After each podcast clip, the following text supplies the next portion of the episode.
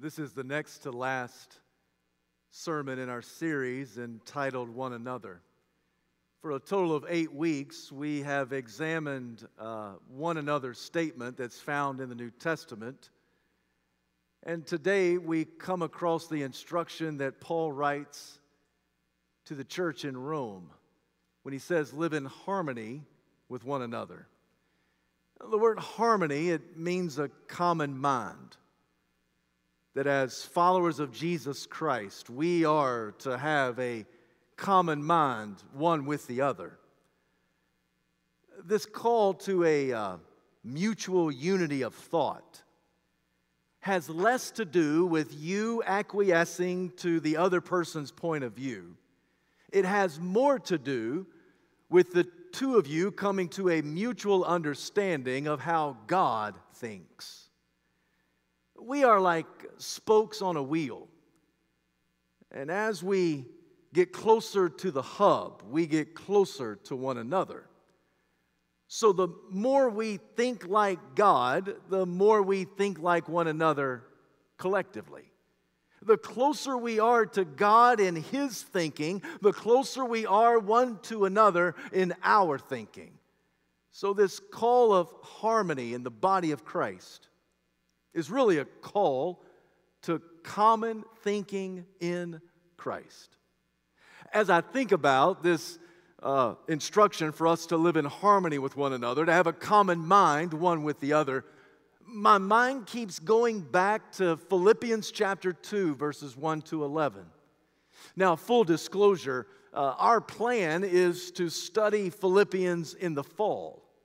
And I tried as hard as I could this week to push off this passage. And I said, Lord, we're going to get to it later in the fall. But it seemed like every time I tried to push it away, the Lord brought me back to this slice of Scripture. So eventually, I just had to say yes. Philippians chapter 2, verses 1 to 11. If you have your Bible, I invite you to take it and turn there. Once you found your place in sacred scripture, please stand out of reverence to the public reading of God's holy word. Philippians chapter 2, I'll begin at verse 1, I'll conclude at verse 11.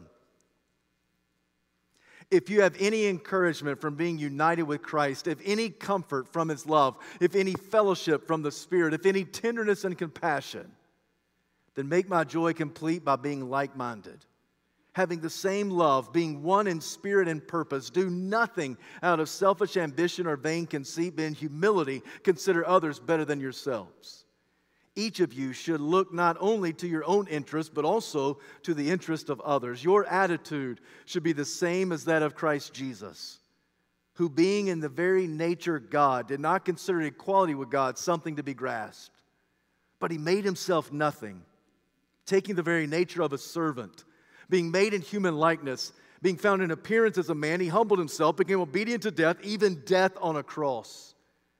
Therefore, God exalted him to the highest place, gave him the name that's above every name. That the name of Jesus, every knee should bow in heaven and on earth and under the earth, and every tongue confess that Jesus Christ is Lord to the glory of God the Father.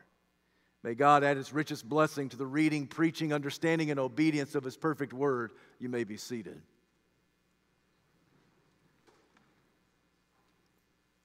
The Philippian church was founded during Paul's second missionary journey. It was a good church. The Philippian church had a diverse membership, had a loyal love for the Lord, eagerness in evangelism, generosity that was unparalleled. But even though it was a good church, it, it wasn't a perfect church. They had struggle and strife that was both external and internal. That, by the way, is the devil's mode of operation. Not only does he want to inflict some external strife that comes at the church, he wants to raise up within the church some internal struggle. And here in the Philippian church, you find evidence of external and internal strife and struggle. In a place like Philippians chapter 3, Paul speaks of that external strife that's coming against the Philippian church when he speaks of those evil men. He calls them dogs, those mutilators of the flesh. There was external false prophets that were trying to infiltrate the church, peddling a gospel that was contrary to the scripture. They were saying that before you can become a follower of Jesus, you must first become a Jew, that you must undergo circumcision. That's why Paul calls them mutilators of the flesh. He was encouraging the church to, to, to build up, to bolster against the, the false doctrine that was coming at them from their culture. Because the devil has always tried to bring external strife against the church of the Lord Jesus Christ. But it's not just on the external, it's not just that which is outside of the stained glass windows, but also there's internal struggle and internal strife in a place like Philippians chapter 4. The apostle straight up calls out two ladies in the church Euodia and Syntyche. He just simply says, I plead with Euodia and I plead with Syntyche, agree with each other in the Lord. I don't know what these two ladies were fighting about, but they were at each other's throats. I don't know what it was, but everybody in the church knew what it was. All he had to do was just call them by name, just first name, didn't even need their last name. He pleaded with Euodia and he pleaded with Syntyche, equally even handed. He pleaded with these ladies, ladies saying, Y'all are sisters in Christ. So he pleads with Euodia and he pleads with Syntyche, agree with each other in the Lord. Not only was there external strife and internal struggle, but even in our passage, the founding pastor says to the church, Do nothing out of selfish ambition or vain conceit.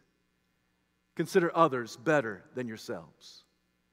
Now, why would Paul have to tell the church, Do nothing out of selfish ambition? Simply because they were being selfish. Why would Paul have to say, do nothing out of vain conceit? Because they were being conceited. Why would Paul have to say, consider others better than yourselves? Because they were considering themselves better than other people. Paul is telling the church there is struggle and there is strife. It's external, it's internal, it's within you, it's around you. So you get to verse 5 of our passage. And he just simply says, Let your attitude be like that of Christ Jesus. The word attitude could better be translated let your mindset be like the mind of Christ. In order for there to be harmony in the church, we have to have the mind of Christ.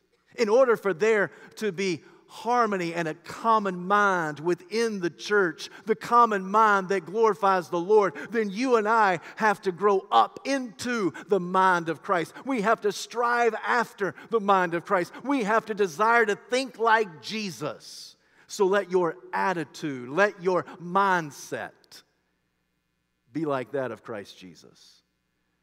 Now, what Paul does is masterful. The next six verses he simply lifts high the name of Jesus. You do know what he's doing, don't you? He's saying, if I can catch your gaze on Christ, if I can lift high the name of Jesus, then all the struggle and all the strife would be minimized. Because the higher we lift Jesus, the smaller our problems become. So, here in this passage, he just lifts high the name of Christ.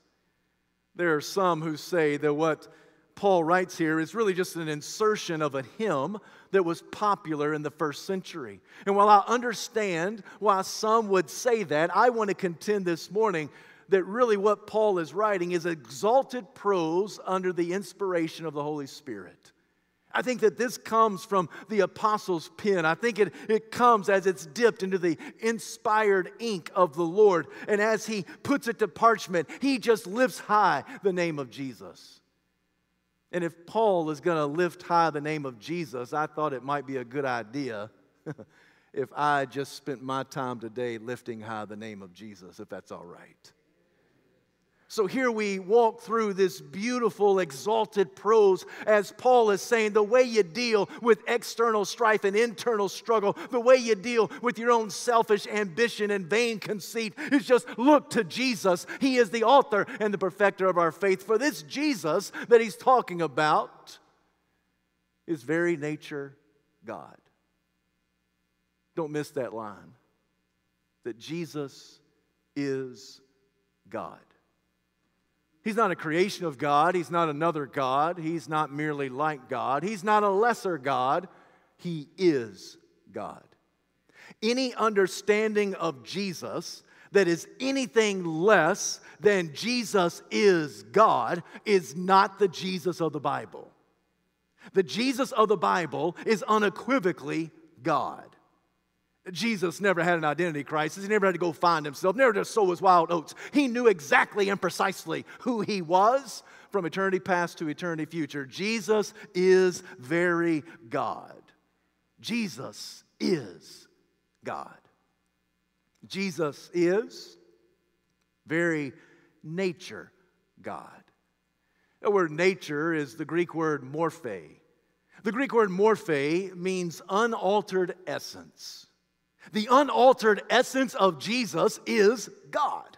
The unaltered character, the unaltered persona, the unaltered essence of Jesus is God. It cannot be altered. He is God. He is fully God. He is completely God. He is God.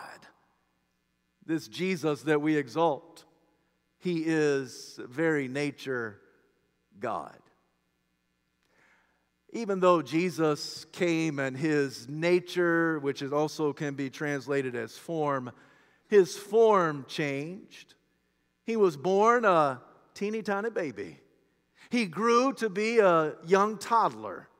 He grew to be a teenager. He grew to be a, a man. And in every station, every season of life, his morphe never changed.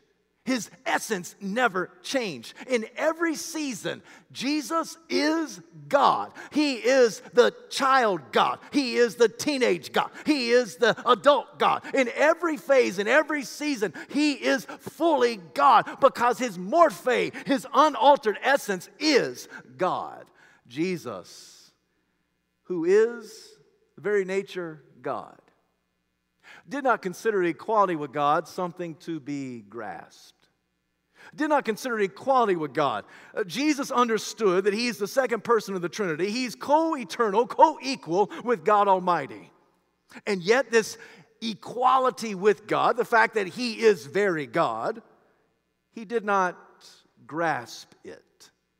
The word grasp uh, literally means exploited it. He didn't take advantage of it.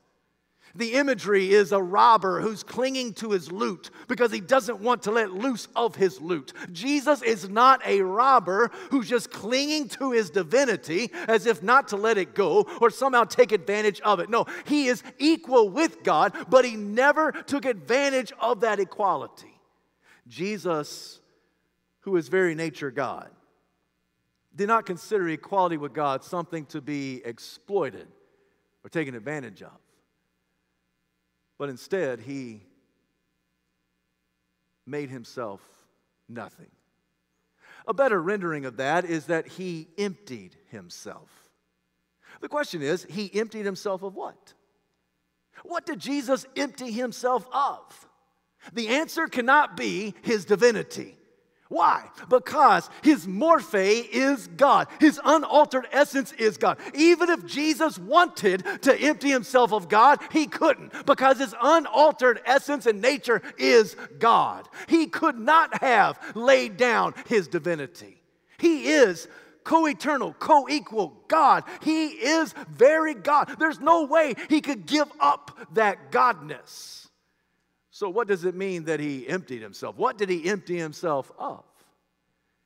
I think the best way for us to understand is that he emptied himself of some of his rights and privileges and prerogatives. Let me say it another way.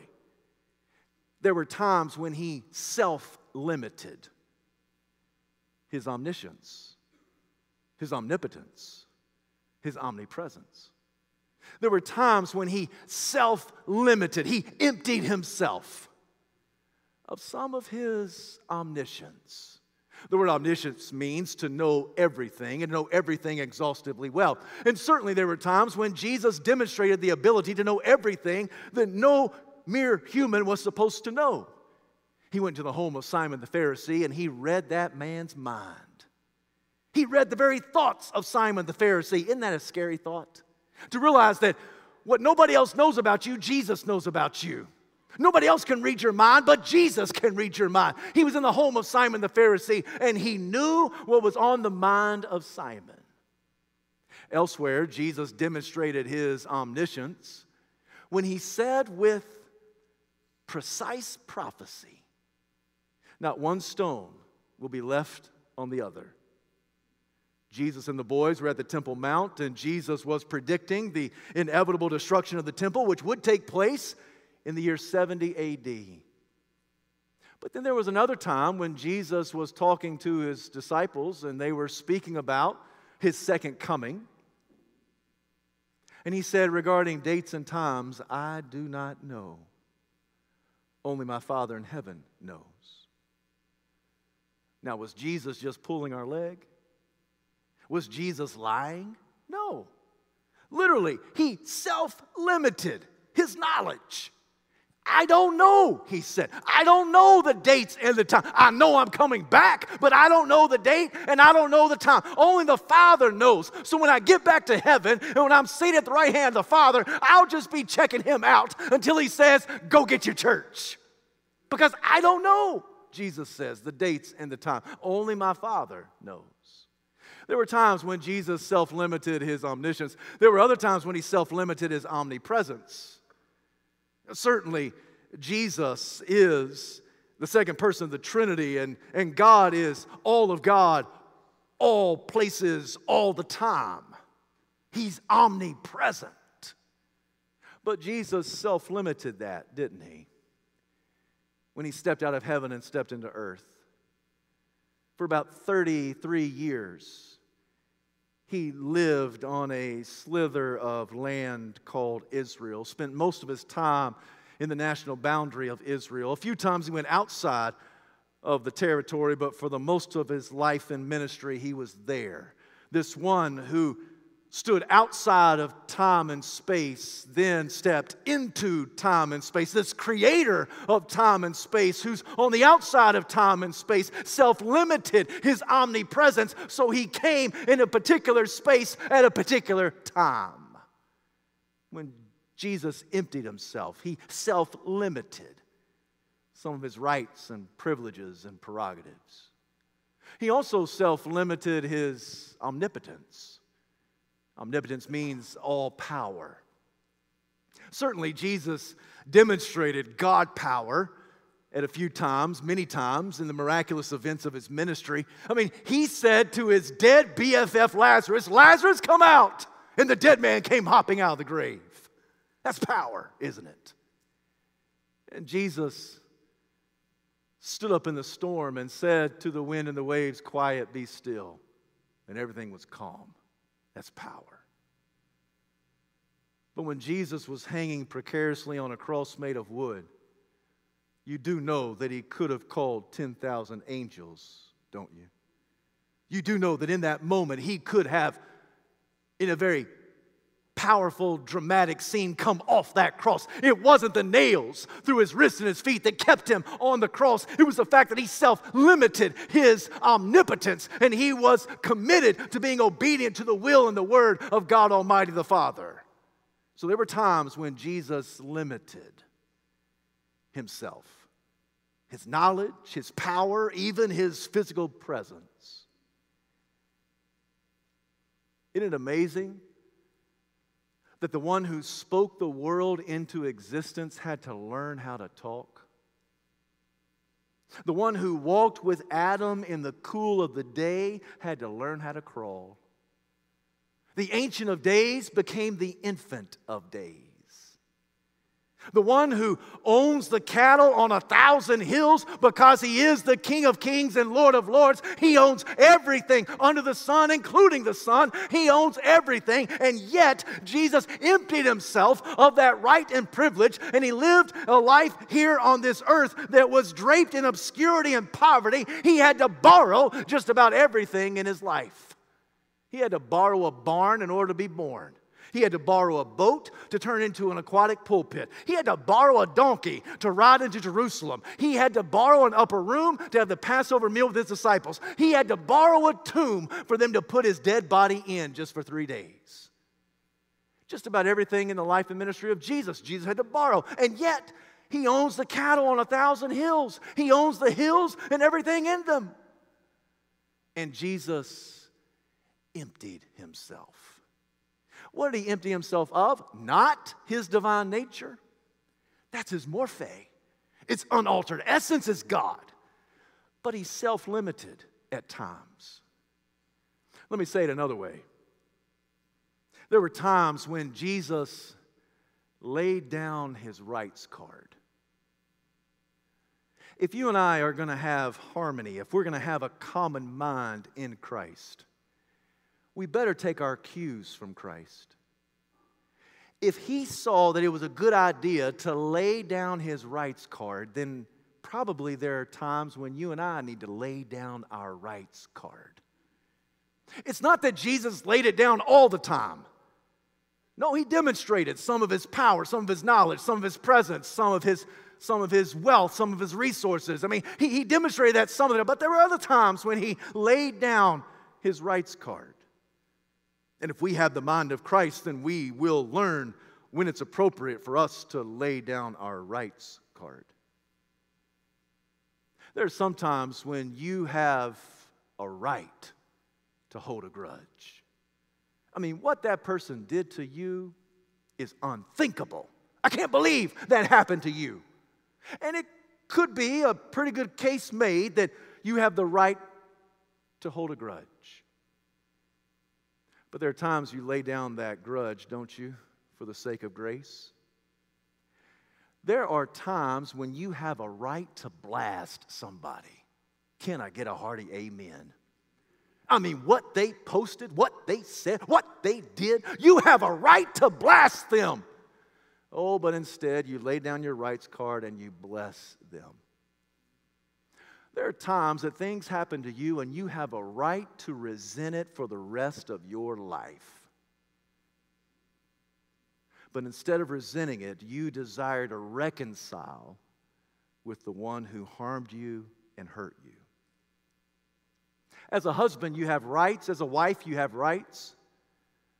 As a parent, you have rights. As children, you have rights. As a coach, you have rights. As classmates, you have rights. As friends, you have rights. But there are times when following the Lord, you've got to lay down your rights card.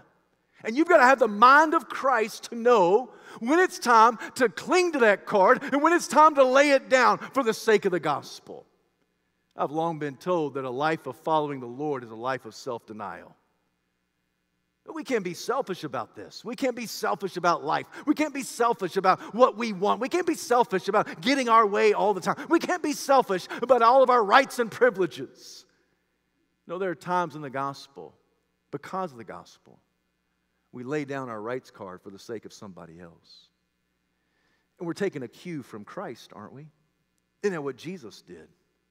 Being very nature God, did not consider equality but God something to be grasped or exploited, so he made himself nothing. He emptied himself. Here's a sobering thought. If there's ever a time when you think yourself to be somebody, you know, somebody important, somebody that everybody else needs to stand up and recognize, if there's ever a moment when you think you're a somebody, just remember this Jesus had to empty himself and become nothing just to get on your level.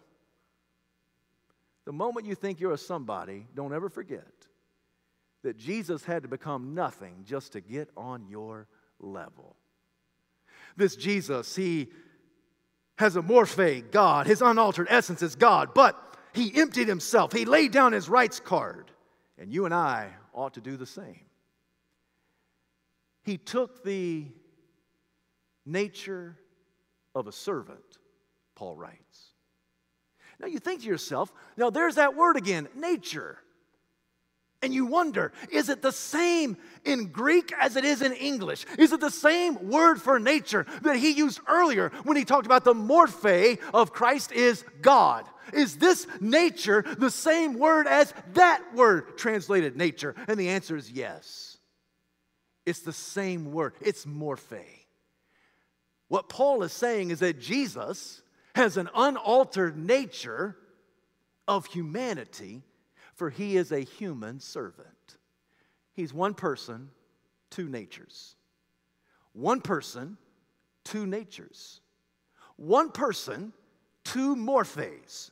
He has the morphe God. It's unaltered essence. Can't change it. He's God. And he's also human. He is the God man. He has a morphe, an unaltered essence of humanity, and he is a human servant. These two morphes, they don't war against each other, they collaborate with each other. It's not that Jesus is some 50 50 split or 60 40 split, 80 20 split, one way or the other. He's a 100% 100% split, as if that's even possible. He is fully morphe God, He is fully morphe human, for He is a servant. Jesus said regarding His morphe being God, if you've seen me, you've seen the Father, for I and the Father are one. In His morphe being human, he says the Son of Man did not come to be served, but to serve and to give his life as a ransom for many.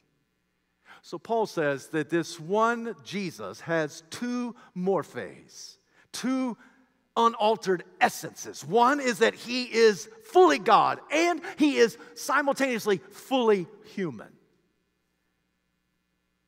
He was in appearance as a man. Paul says he humbled himself, became obedient to death, even death on a cross. Jesus was in appearance as a man. How human was Jesus? The answer He's just as human as you are. He's just as human as I am. That when Jesus was hungry, his stomach rumbled. When Jesus was tired, he slept. When Jesus had walked miles upon miles, the next day he woke up and his leg muscles ached. When Jesus preached for hours upon end without the aid of a microphone, his voice was sore. He was human, as human as you are, as human as I am. He was tempted in every way, just as we are. The difference, he's without sin. He's victorious over all of his temptations. There are times when you are victorious over your temptations. There are other times when your temptations take you behind the woodshed, don't they? There are times when you are slain by your temptations. Can I get an amen? Anybody there? I mean, am I the only one who can say, yes, there are times when I am whipped by my weariness. I am whipped by my waywardness. There are times when I overcome temptation, other times when I'm overcome by temptation. But Jesus, He was tempted in every way just as you are, human friend, except He was without sin. He was victorious every time, every single time. He had the victory over temptation. I don't know about you, that's the kind of Savior I want. I want a Savior who's victorious over all temptation, even the ones that I fail. I want a Savior who's victorious. This is Jesus. He is just as human as we are. He was humble. His humility is seen through his obedience. Your humility will be seen through your obedience. He was humbled, obedient to death, even death on a despicable cross. The Jews hated crucifixion. In fact, in Deuteronomy it says, Curses the man who hangs on a tree. The Jews hated crucifixion, the Romans perfected crucifixion. By the time Jesus comes on the scene, the Romans crucified 30,000 people. They were perfect at this art form. It was a governmental deterrent towards crime. If you walked throughout the streets of some of the Roman cities of the Roman Empire, you would see uh, there on the landscape uh, crosses of wood and criminals hanging on them. And you would think to yourself, I don't want to do what he did, because if I do what he did, I'll end up where he is. I don't want to end up on my own cross. So uh, a cross was a deterrent to crime. And Jesus, he died a criminal's death. Not because he's a criminal, but because you're a criminal and I'm a criminal. At the cross of Jesus Christ, you see those two unaltered morphes of Christ on display. He is God and He is human. Right there, as he's dangling between two thieves, right there, as he's hanging there to make us holy, right there, as he's dying in our place, he is the God man, fully God and fully human. Because he's God, he calls the shots. Death did not overcome Jesus, Jesus overcame death. Jesus is the one who calls the shots, not the Roman centurions. It is Jesus who calls all this, all the, all the moments, even up until the point where he says, Tetelestai, it is finished. Payment for your sin has been paid in full. So then he bowed his head and gave up his ghost. Only God could do that. And he's fully human. At the cross of Calvary, Jesus says, I thirst. One of those most basic of human appetites. I thirst. Because he is fully human, he can die in your place as your substitute, so that by his death you might live. Because he was ridiculed, you might be declared righteous in the sight of God. Because he was bruised, you might be blessed, both now and forevermore. It's Jesus who became obedient to death, even death on a despicable cross. You see, this is where, uh, if the Bible was just written by mere mortals, we would mess it up. Because we would want God to send his son and be the victorious champion, never to face death or struggle or sickness or sadness. Yet Jesus came into the sadness and came down low, became obedient to death, even death on a cross, so that he could identify with you and with me, so that he could die for our sin in our place.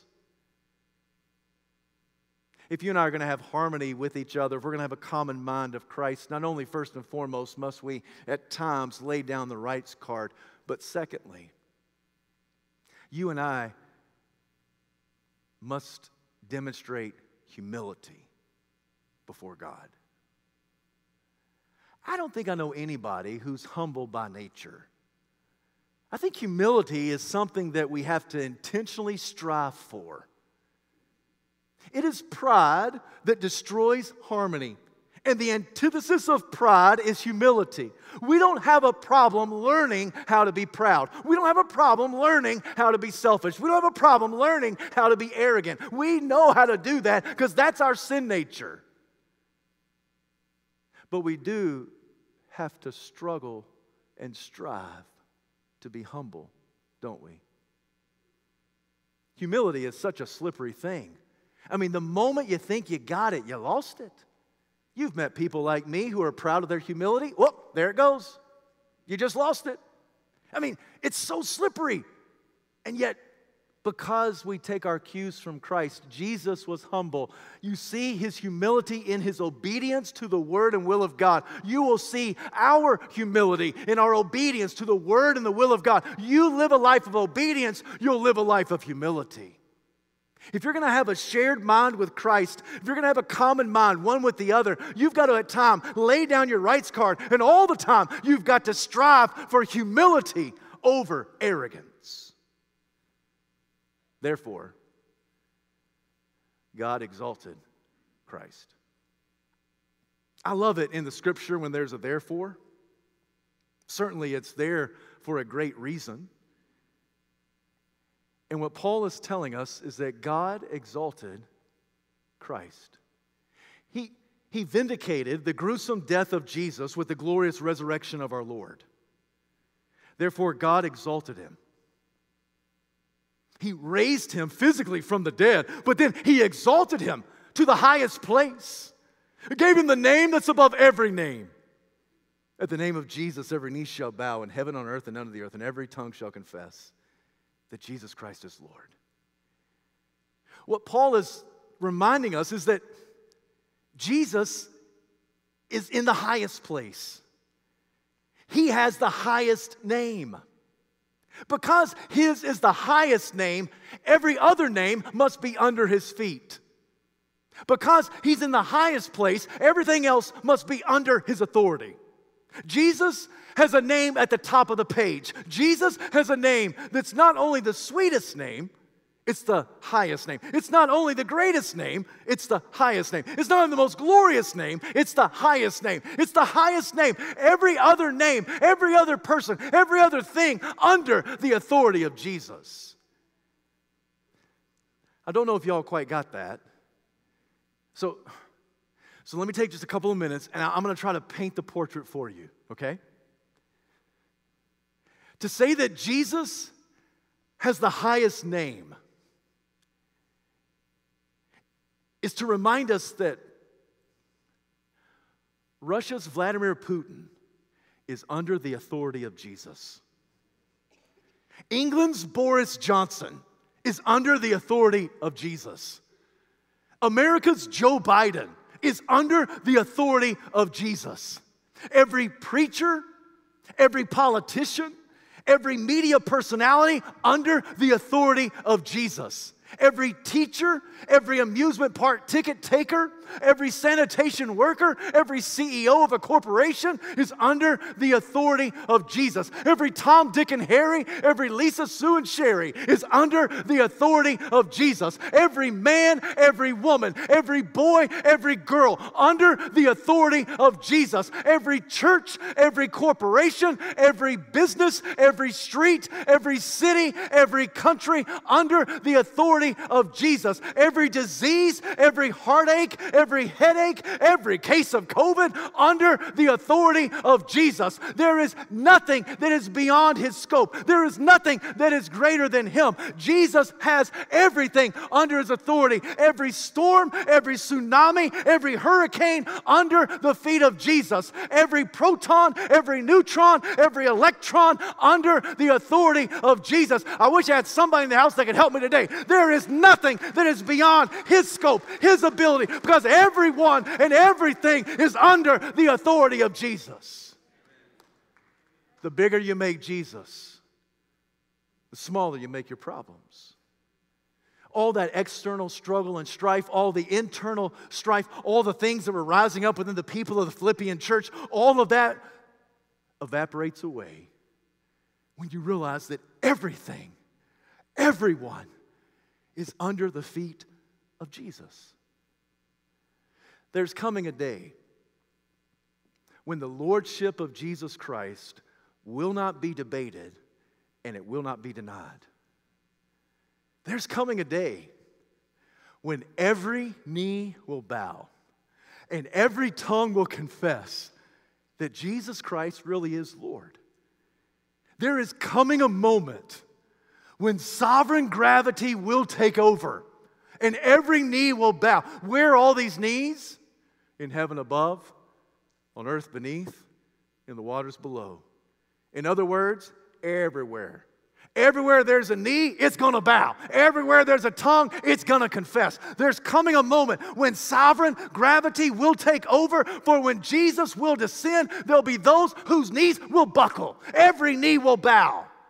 Either we bow now by faith or we'll bow then by force. Either we bow now in salvation or we'll bow then in condemnation. Either right now we will bow out of conviction or then we'll bow out of compulsion. We are not universalists. The gospel is not a gospel of inclusion, but it does say that there's coming a day when every knee will bow. For those in the church, for those who are followers of Jesus Christ, we bow in salvation. For those who are anti God, God, they will bow out of condemnation. They won't like it, but they won't be able to help it. They won't even know what they're saying when they say, you know what? Jesus is Lord. Where'd that come from? I don't even believe that, but it's a true statement. Jesus is Lord. There's coming a day when the Lordship of Jesus Christ will not be debated, it will not be denied because Jesus is coming and everybody will say, He's King of Kings and Lord of Lords.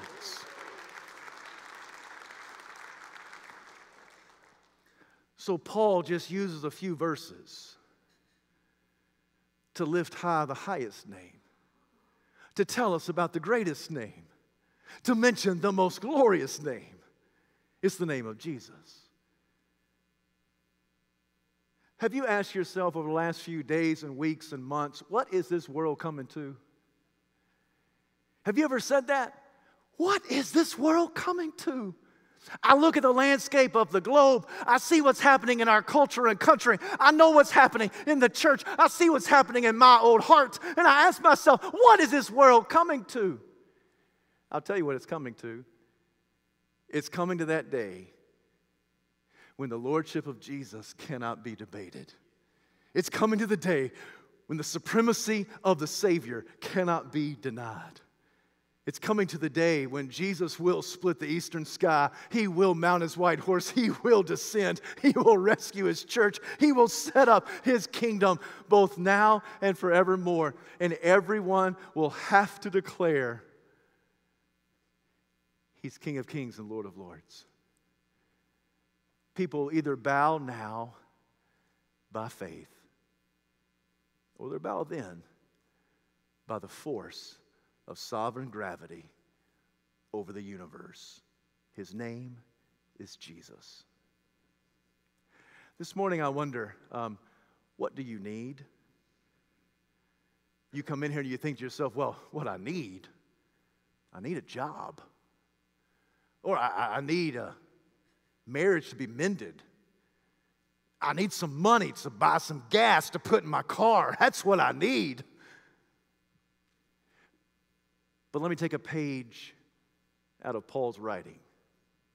You know what you really need? You need the mind of Christ.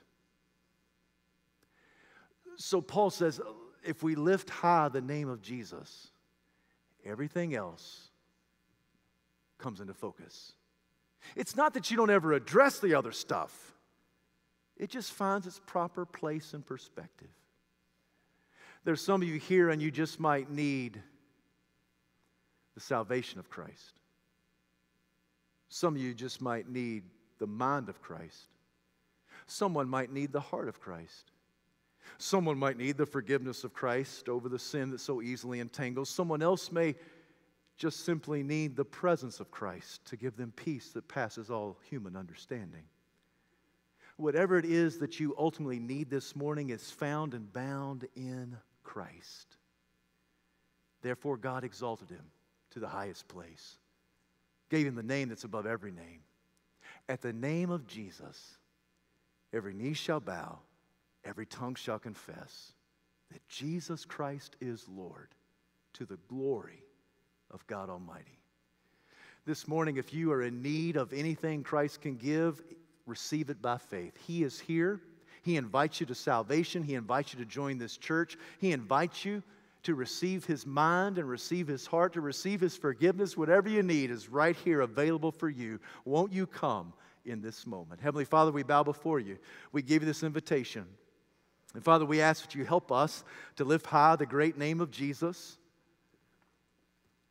And Father, we ask you to help us to have the mind of Christ as we have a common mind of harmony here one with the other.